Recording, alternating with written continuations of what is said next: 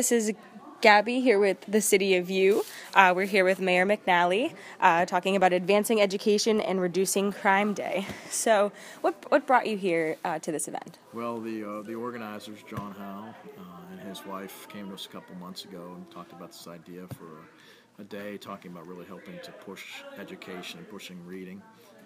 And they decided to have four of the schools hosted. So this morning I was at Martin Luther King Elementary on our east side, reading to the students there and to the parents. And my role today is I'm a what's termed a celebrity reader.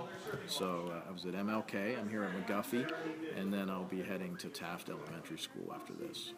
So that is the main reason the main way you are participating is this, is being a celebrity reader? Yeah, I think that's my main way, is being a celebrity reader, but we've also worked with Mr. Howell and Penny Wells, who's one of the organizers as well. Our canine officers from the Youngstown Police Department are here with their dogs, and our police chief is here now. Our community police officers are also helping staff at each of the locations, and some of our city council folks are out and about. I also think a couple of our fire trucks will be out at different schools, letting kids climb up on fire trucks and blow off the horns and sirens. So even though I'm participating as celebrity reader, we've got other city staff that are out there getting the community more familiar with them, especially with our police department, getting them comfortable with them and showing younger kids and even their parents that our police officers in Youngstown are human beings just like everybody else, and more just getting people comfortable with getting to know one another. Can't really go wrong with any community involvement, that's for sure.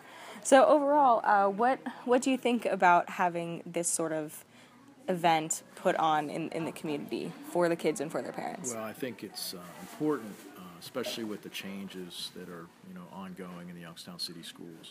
It's the first school year with a CEO, Mr. Mohib, and he's made some changes, and sometimes change scares people, and they're not familiar with maybe staff or the CEO, and not familiar with city officials. So I think it's a way to get people to become more comfortable with their school. It's important for parents and grandparents to be here with their kids as well. It's not just a day for kids to come around school and run around. It's for them to come, to listen, to pay attention, to hear the celebrity readers, to be educated. And then also important for people just to come here and pick up a book and maybe read to their own kids or read to friends of theirs. And just, again, to talk about how we can advance education, advance reading skills, and then also focus on a reduction in crime and really focusing on the importance of education, especially to our young kids. All right, well, thank you so much for talking with me. All right, thanks, Gabby. Have a great day at your next school. Yes.